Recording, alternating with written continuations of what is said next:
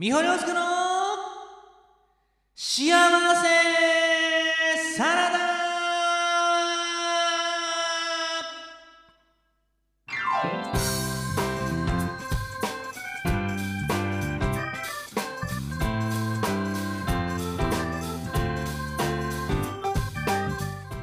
皆様お元気でいらっしゃいますでしょうか、えー、三保亮介でございます、えー、今日は、えー、あこの番組三保見下ろすかの幸せサラダかっこ仮はい本日108回目でございます。お元気でいらっしゃいますでしょうか、えー、今日は1月12日でございますね。もう1月も鏡開きも終わりすっかり、えー、正月気分も抜けた方はそんなにいないんじゃないかと思う今日この頃ですけれども、えー、今日も約30分からまあそれぐらい、えー、ゆっくりとラジオをお付き合いいただきますのでどうぞよろしくお願いします、えまず、えチャットでのご参加お待ちしております。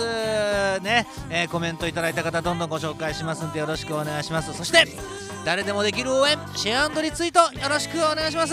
ね、えー、リアタイリスナー増やしていきましょう。よ。ね。108回にもなってるですよ。ね。リアタイ10人超えないんですから。ね。まああこんなもんかと思いながらやっておりますがぜひよろしくお願いいたします。そしてえー、ただでもね、シェアについてよろしくお願いします。そして、メールでもお待ちしてます。メールは、みほりょうすけのホームページ、みほシティのリクエスチョンズという項目から、えー、今でも届きます。よろしくお願いします。えーと、新しいコーナーもできましたんでね、そちらの方のリクエストも今からでも大丈夫ですよ。はい、よろしくお願いします。よろしくおね、おねます。全く口が回ってないですけどもね、えー、よろしくお願いいたします。それでは、今日も元気にいってみましょう。あやべ。あやべ。どどね。は いあエンディングテーマになっちゃった。ちょっと待って待って待って待って。エンディングテーマエンディングじゃないよ。はいそれでは今日もスタートいたします。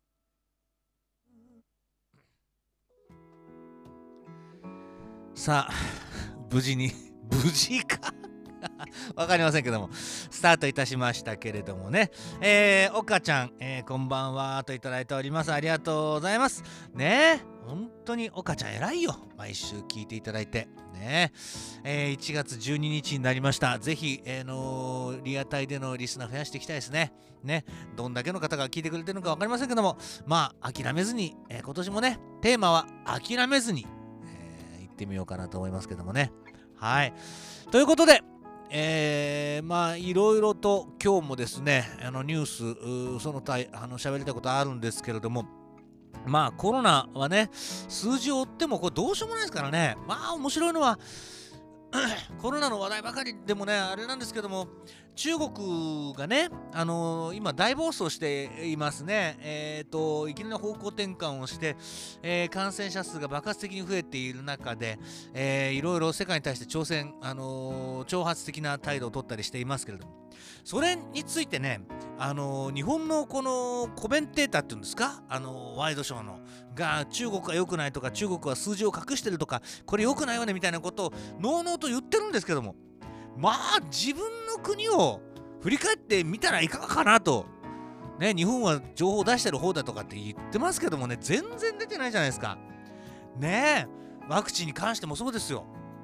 だからまずは、ね、あの、人の振り見て我が振り直せではないですけれども、ねえ、本当にちゃんと本当のことを教えてほしいなと思う今日この頃でありますけどもね、えー、感染判明者数も東京本日は1万3427人で大阪1万1446人と出ておりますが三重は5457人で、えー、過去最大になったということですね。感染判明者数がね。でもまああのー、感染してるようでもあの自宅待機の人はあのー、申告しなければ数に含まれませんので、えー、そういう方も多くいらっしゃるんじゃないですかね。えーと、例えばお父さんがなって、えーと、お母さんがなって子供たちがなったとしてもそうするとあのお父さんは申告例えば病院行ってね申告してその後家族がかかると家族は医者にかかれないわけですよ今ねそうするとその例えば4人だか5人だかの数はあのー、カウントされないわけですからね。そういう人数は含まれてないわけですからこの多分3倍ぐらいはいるんじゃないかと思うんですよね。うんだからもうよく分かりませんけどもね。なんかね、えー、利権だのなんだのって言ってますけども気をつけていきたいと思います。やっぱりあのー、その何て言うんですかあの症状はね軽いっていう話ですけれどもその後のやっぱ後遺症っていうんですかあのだらだらと症状が残るみたいなことも僕らの僕の周りの方もいらっしゃいますからね気をつけてい、えー、きたいと思いますけれども。あそうそう。でね、えー、今日のテーマ今日のテーマお伝えしてませんでしたね。今日はこれ今日受験生聞いちゃいけないテーマです。はい。お伝えします。滑った。でございます。なんでかと言いますと1月12日はですねえー、スキーの日スキー記念日だそうですよ。ね、えー、私のふるさと新潟でえーまあ、高田ですけどもね、オーストリアのレルヒ少佐という方が、あのー、来まして、えー、高田の、えー、陸軍歩兵、えー、隊にの青年将校に日本で初めてスキーの指導を行ったそうであります。ねえー、っと、あそこ、春日山じゃなくてどこだっけ？えー、なんだっけ？あもう忘れちゃいましたけどね。えー、っと、でね、その、えっと、上越高田に行きますとですね、あのー、スキー記念館っていうのがあってでレルヒ少佐の教えた、あのー、一本足スキー、あのー、とかね、えー、いろんなのスキーが飾ってあってその日本の、あのスキーの歴史をね見ることができるんですよ。ね、これ結構面白いんです。ね、もしよろしければ、あの上越高田にもう足を運んでみてはいかがでしょうか。ね、えー、上越高田はね、あのー、上杉謙信もありますからね、結構面白いんですよ。ね、で、僕はあの、新潟市で生まれなんですけども、あの、母親があの高田の生まれなんですね。じいちゃんが高田の生まれだったんでね。あのだから、あのじいちゃん、ばあちゃんの墓は高田にあるんですよ。なので、えー、まあ、うん、コロナにかなる前はね、あのー、結構ね、あのー、高田に、えー、行ったりしてましたけどね、そう、金谷金谷山ですね。金金の谷と金の谷と書いて金谷山というところで、えー、スキーの、あのー、指導をしたんですね。で僕の曽祖母、えー、ひいおばあちゃんはですね、あのー、まあいいとこの生まれだったんでしょうね。僕もまだちょっとあんまり詳しく調べてないんですけども、高田ではね。えー、なので、女学校に行ってたらしいんですよ。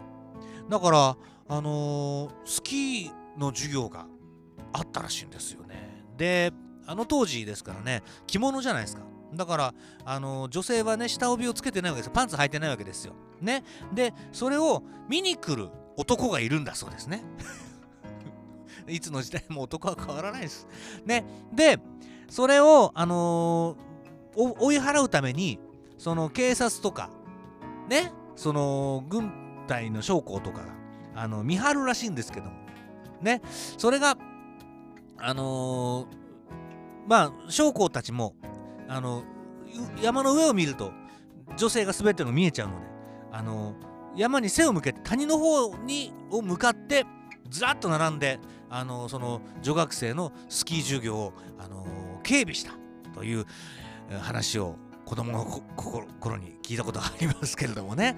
はい。えー、そんなスキーの日という、スキー記念日ということで、えー、滑った話、えー、お待ちしておりますのでよろしくお願いいたします。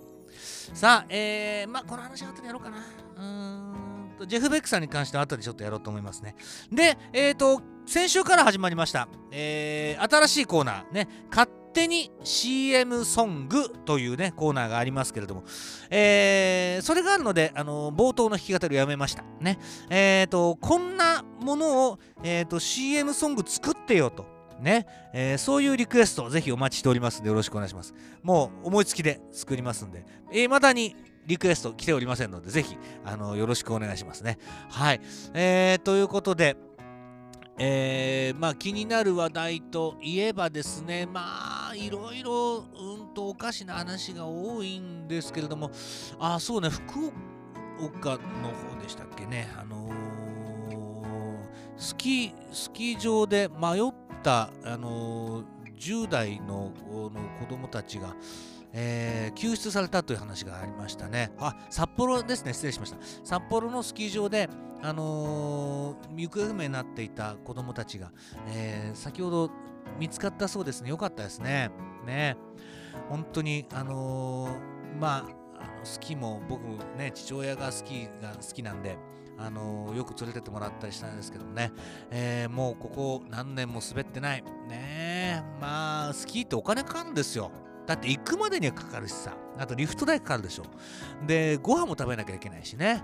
うん。で、道具をこうちゃんとメンテナンスしなきゃいけないしね。だから、なかなか行けないですけどもね。もうスキー好きなんですけども。シャレじゃないですよ。シャレじゃない。ね。えー滑りたいなと思いますね、えー滑るのはスキーだけで十分です。人生滑り続けておりますから。切ないですね。えーそして、えー気になる話題その2ですね。あのー東京都が、えー18歳以下の子供に対して月5000円をあの支給するというですね、えニュースがありました。で、えー今日小池さんが来年1月頃お6万円を一括給付するということで今年の予算に、え来年度の予算に、えー組み込むという話が出ました。これね賛否あると思うんですよね。なんだけども僕はこのやり方自体はねあのちょっとなぜ子供だけなのかなっていう思いはあります。もちろんね。だって子供がいない、えー家族も多いわけじゃないですか。そういう人たちには全く恩恵がないわけですよね。だって物価が上がってるのはあのみんな一緒なんだから。生活苦しいのみんな一緒なわけですからね。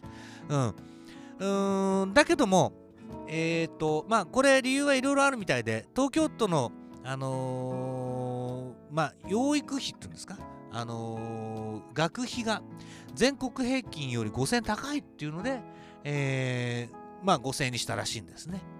なんだけども、あのまあ、やるんだったら、給食費をタダにするとか、あの学校への補助を増やすとか、あのすればいいんじゃないかなと思うんですね。学費を減らすということで言うとね。ねえ、と思うんですよ。うんだけども、えーと、やり方もっといろいろ議論しなきゃいけないと思うんだけど、えっ、と、東京都が動いたということがね、これは一つね、あの大きいと思います。ね。えーまず、あの地方都市っていうかな、あの国ではなくて、自治体が、あの自治体の権限でちゃんと子供を保護したいとか、えーそうやって生活を、どう言ったらいいんですかね、あのー守るための行動を取り始めたということがね、えーやっぱりあの大きいと思うんですね。それはまあ、あのー大きい都市だからできるという考え方もありますけども、その前に明石市がもうやってますから。ね、どこの自治体でもできるはずなんですね。まあまあ、本当に人口の少ないところはちょっと厳しいのかもしれません。詳しいことはわからないけども。でも、えっ、と、国のやることを待ってられないというので、えっ、と、地方都市が動くっていうのはね、やっぱ大事なことだと思うんですよ。ね、だからそういう行動を起こすということに対してまあこれは選挙対策だという人もいますよ統一地方地方選挙のね、えーまあもちろんそれはあるとしてもね地方が動いていく主体と性を持ってね、えーということ大事なんじゃないかとね思うわけでありますね、えーそういうことが一つありましたね。はい、えーということで、えーまあ先にどうかな。えっ、とじゃあ滑った話後でやりましょうかね。じゃあちょっと続いてはですねえーまあこれは訃報をお伝えしなければいけませんね。ジェフ・ベックさんが亡くなりました。えージェフ・ベックといえばまあ皆さんどどういうイメージなんでしょうか？今日はちょっとね実験的にそのジェフ・ベックさんの、えーヒットアルバムから、えー、と BGM やってみようと思いますけどもね。えっ、と世界三大ギタリストの一人とされていた素晴らしいギタリストであります。でえっ、と10日に亡くなったということが11日に発表されました。突然細菌性髄膜炎に感染して、えー眠るように亡くなったというふうに言われています。いやこれちょっとねショックだったですよ今日。今朝あのー、電車に乗ってて電車のあのー、なんかテレビみたいなのあるじゃないですか。上についてる広告みたいなの。あれでパッと見たらねジェフ・ベック死去って書いてあってね思わず声を上げてえー、嘘やろって思わず言っちゃったぐらいですね。ショックでした。大好きなギタリスト。もう本当神ですよね。えっ、ー、とヤードバーズに加わってねえっ、ー、とクラプトンそれからジミー・ページの後かないやクラプトの後ヤードバーズに入ってその後ジミー・ページが入ったんでしたっけね。でジミー・ページその頃ベース弾いてたんですよね。ね。でヤードバーズはあの世界三大ギタリストを生み出した伝説のバンドとして、えー、名を馳せるんですけれどもね。僕はあの大学に入った頃かな。あのジェフ・ベック聴きたいと思ってギターショップというですねあのアルバムを買ったんですね。これが鮮烈でね一気に好きになって。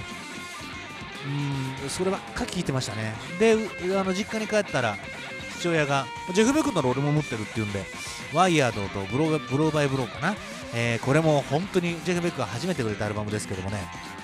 これをレコードであの父親が持っててそれを聴かせてもらったりとかしましたね、えー、本当に何ていうのかな。彼にしか出せない音。それから独創的なリーフフレーズね。うん。でその当時まあビデオも持ってなかったんだけどもあのー、映像を見たら彼はピックを使わないんですね。で指弾きなんですよ。あそれでこの音が出るのかってね長年ねどうやったらこの音出るんだろうなと思ってね。うん考えたりしてたんだけどもね。本当にクラプトンと一緒に日本に来たりとか、まあ、もちろん、えーと、単独での日本公演なんか何回もやってるしね。ついぞ見に行けなかったのが悔しいですね。まだまだ元気でやってくれてると思ったのに。ショだからねなんか湧き上がる悲しみっていうのかな。ちょっと今日一日ね去年は地区コリアがなくなってそういう思いがあったけども。えーというなんかね思いがありますね。うん。でギターに対するなんていうのかな。あのー、思いっていうのかな。うん。がすごく強い方だったと思うしね。ストラト1本でね。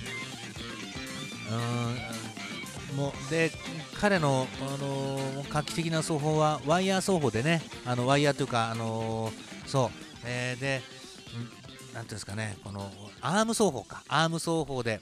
えっ、ー、とアームってあのギターのこのブリッジのところにこうついてるのでね音程をこう取っていくんですけどもね。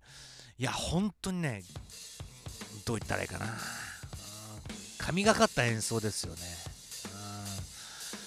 いやあまりにもショックです。うん。最近ねこういうニュースが多くて困っちゃう。うん。だけども今年ね強く思ったんですよ年明けてから。ああ俺長く生きたいなって思ったんですね。それはえー、一瞬でも多くこういういい音楽をずっと聴いていたいし何度も聴きたいし。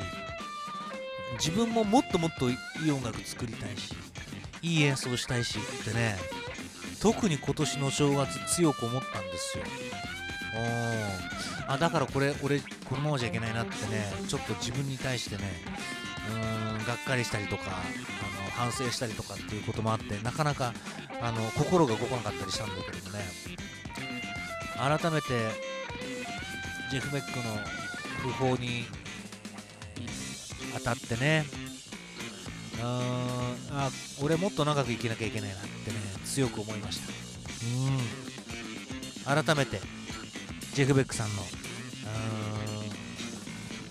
活動ジェフ・ベックさんの存在に敬意を表しながら、えー、哀悼の意を表したいと思います。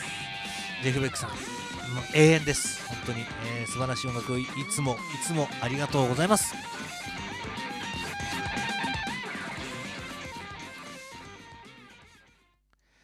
さあということでジェフ・ベックさんのコーナーをお届けいたしましたけれども、えー、まだまだ番組続きますよ。はいえー、滑滑った滑ったです。テーマ。コメント今日来ないけど。滑った話はいいろいろあるぞ。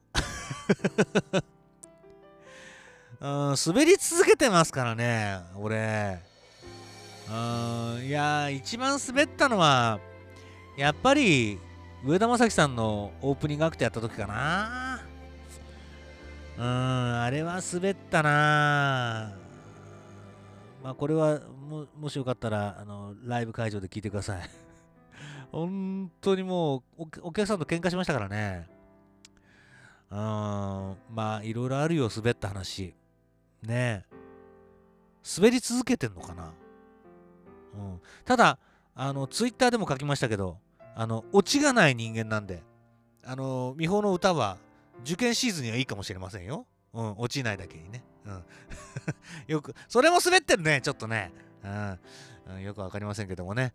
あと滑った滑ってるよな。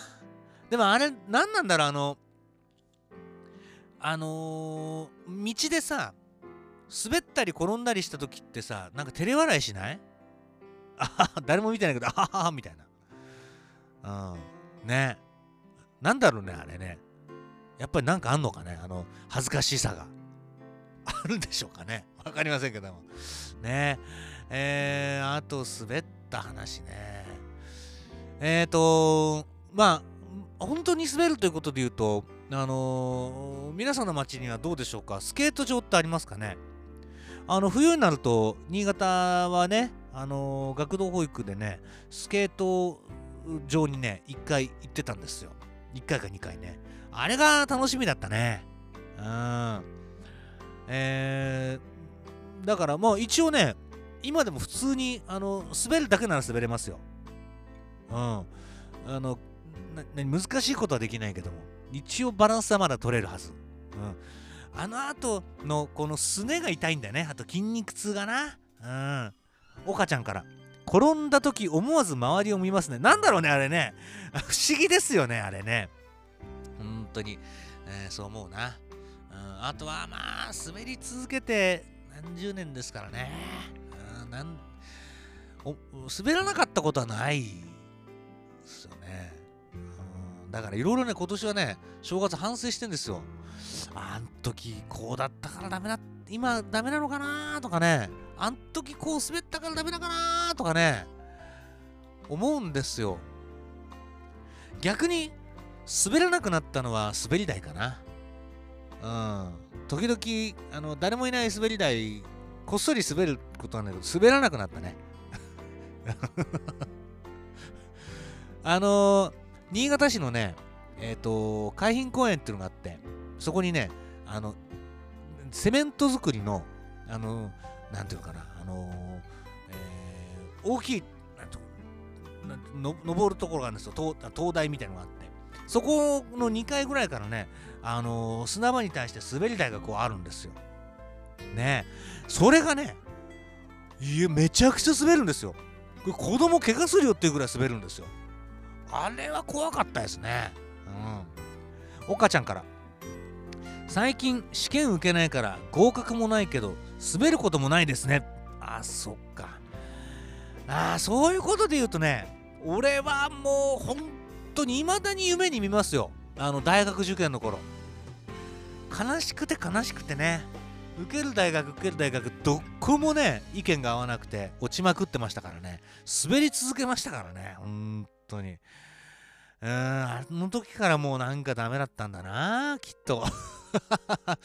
あとは、えー、試験で滑ったことは結構あるよ。あのー、こう中学1年生の時のあの最初の試験俺だけあの英語のテストがほとんど点数が取れてなくて先生に呼ばれましたからね。それがあの記号が全部1問ずつずれてたっていうですね。っていうので。うんまあ結果は結果ですからね。どうしようもないですよね。うん。っていうのがあったりとかね。あとはあの免許車の免許の実技はもう完璧なんだけどあの筆記試験で3回落ちましたからね俺ね、うん、それを見てあのとある人に「お前あんたはあの車運転すると人殺すから運転しない方がいいよ」って言われましたからね。いまあ、未だにゴールドですけどペーパーだけど。うん、車好きなんですけどね。なかなか運転する機会がないですけどね。さあ、えー、ということでまだまだ滑る話お待ちしてます。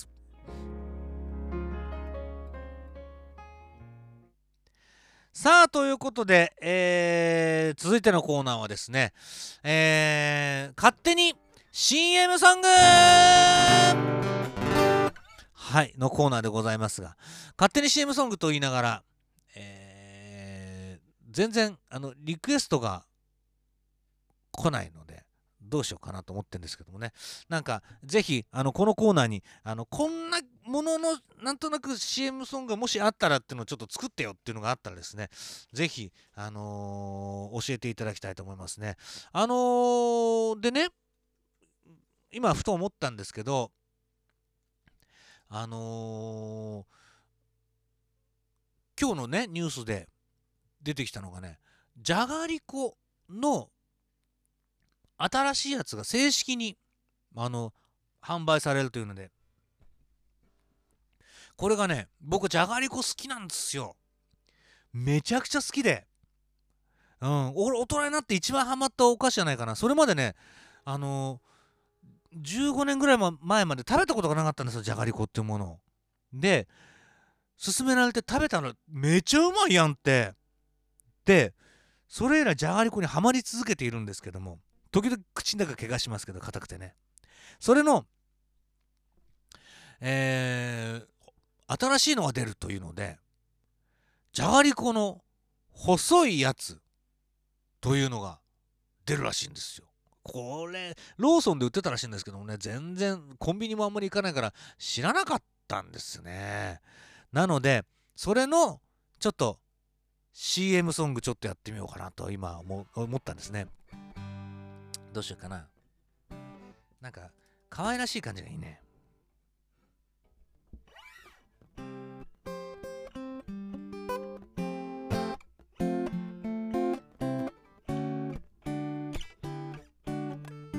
どういうのがいいかな？ちょっと。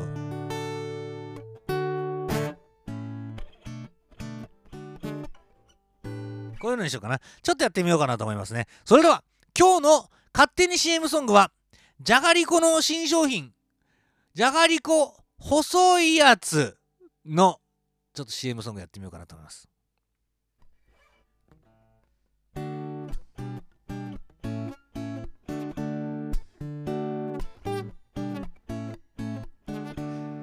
初めてのようで初めてじゃない。懐かしいようで新しいカリカリポリポリの軽い食感。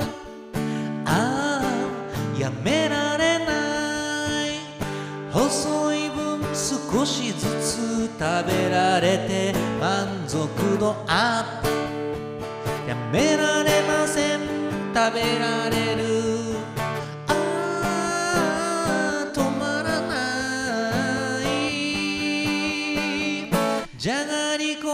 細いやつ。じゃがりこ細いやつ。カルビ ってどうでしょうかね。ちょっと違ったななんかな。あのちょ今ねあのこのホームページ見ながらややってるんですけどもね。ちょっとその文言も入れてみたんですけどもね岡ちゃんから全国のフォーク酒場に向けた CM ソング。あこれ来週やりましょうかね。ちょっとね、えー、と言って考えるわけでもないですけどね。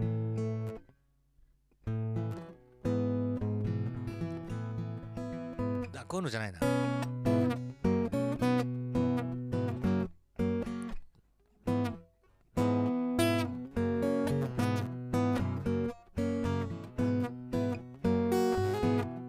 こういうのでやってみようかなちょっとね。では第2弾。じゃがりこ細いやつ。こんな CM ソング。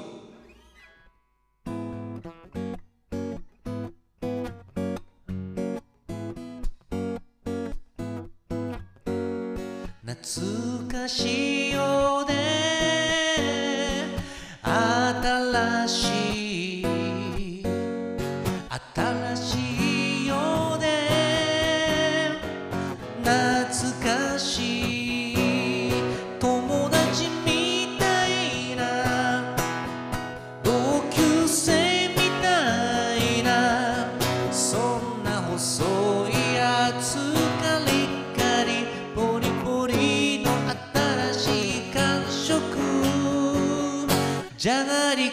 こ細いやつ。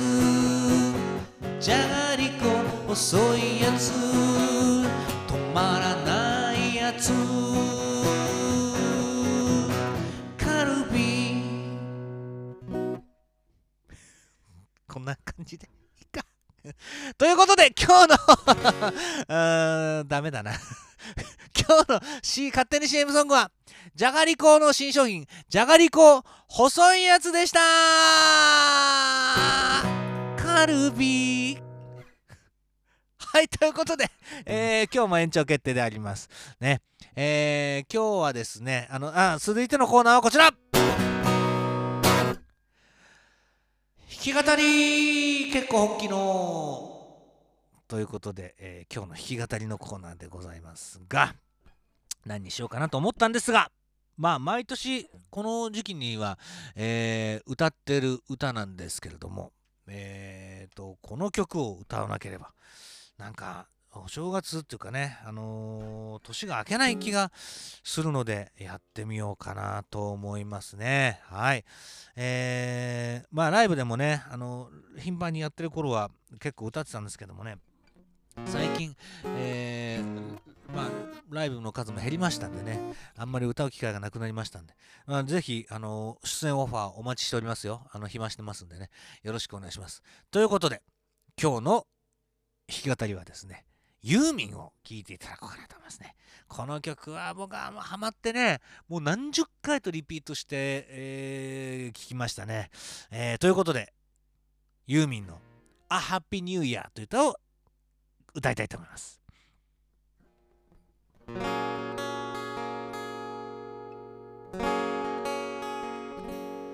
Happy New Year 大好きな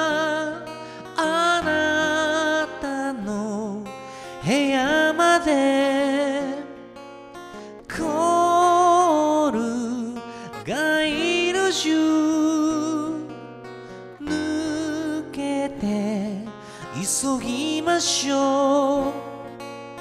今年もさ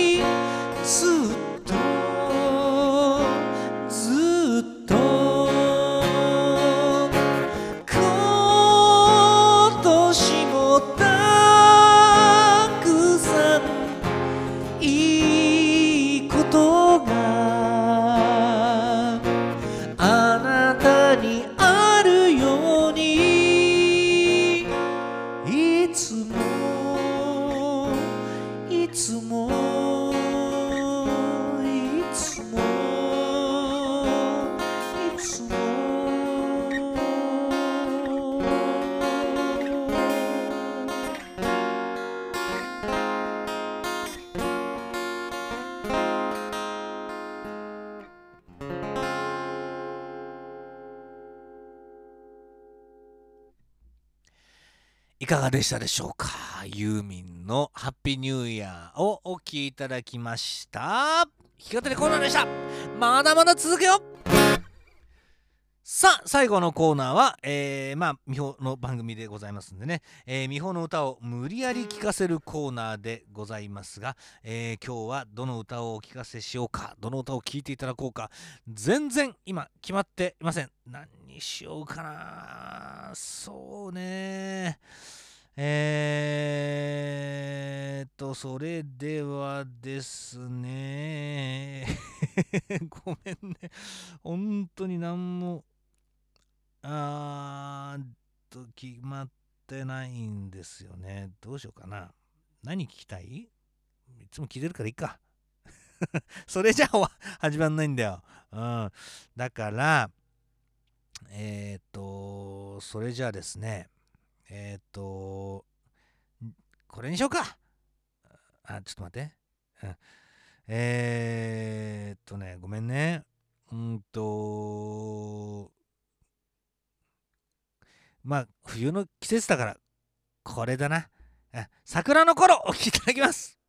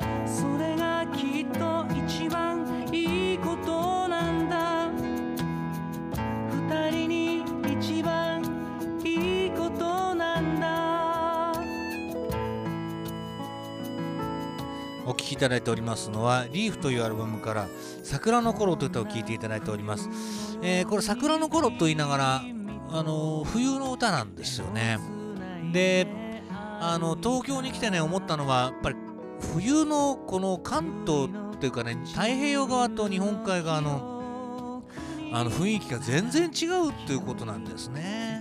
うん、新潟は結構長い冬があるんですけれども、えーと大学進学で、あのー、4月に九段下に来た時に桜がものすごく咲いててね新潟はもうちょっと後なんですよね、えー、そんな季節がちょっと違うことで心が離れていくこともあるんじゃないかなと思って、えー、作ってみた歌であります。これあのあの正直言うとねあの生き物係的な曲を作りたくて、えーそういうコード進行で作ってみたんですけどもね結構あの好きだって言ってくださる方が多いんですけれども、えー、まあ結構切ない詩だったりしますね。えー、ということで、えー、最後まで聴いていただこうと思います。これギタリストギターは、え、坂本庄司さんがギター弾いてくれてますんでねもうちょっと聴いていただきましょう。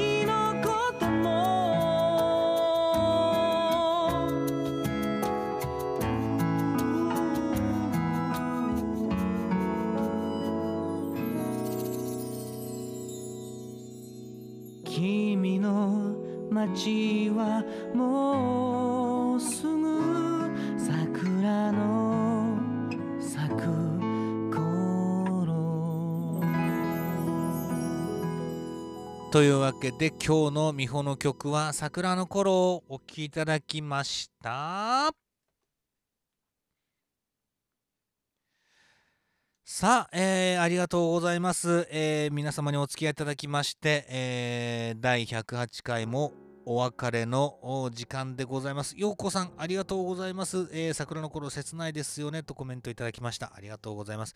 ね、あの頃は、まあ、あの精一杯曲を作って歌ってたんですけども、あのーこの年になって改めてこの桜の頃とか歌うとですもういい歌詞書いてんなってね切ない歌詞をよくまあ書いたなと思いますよね。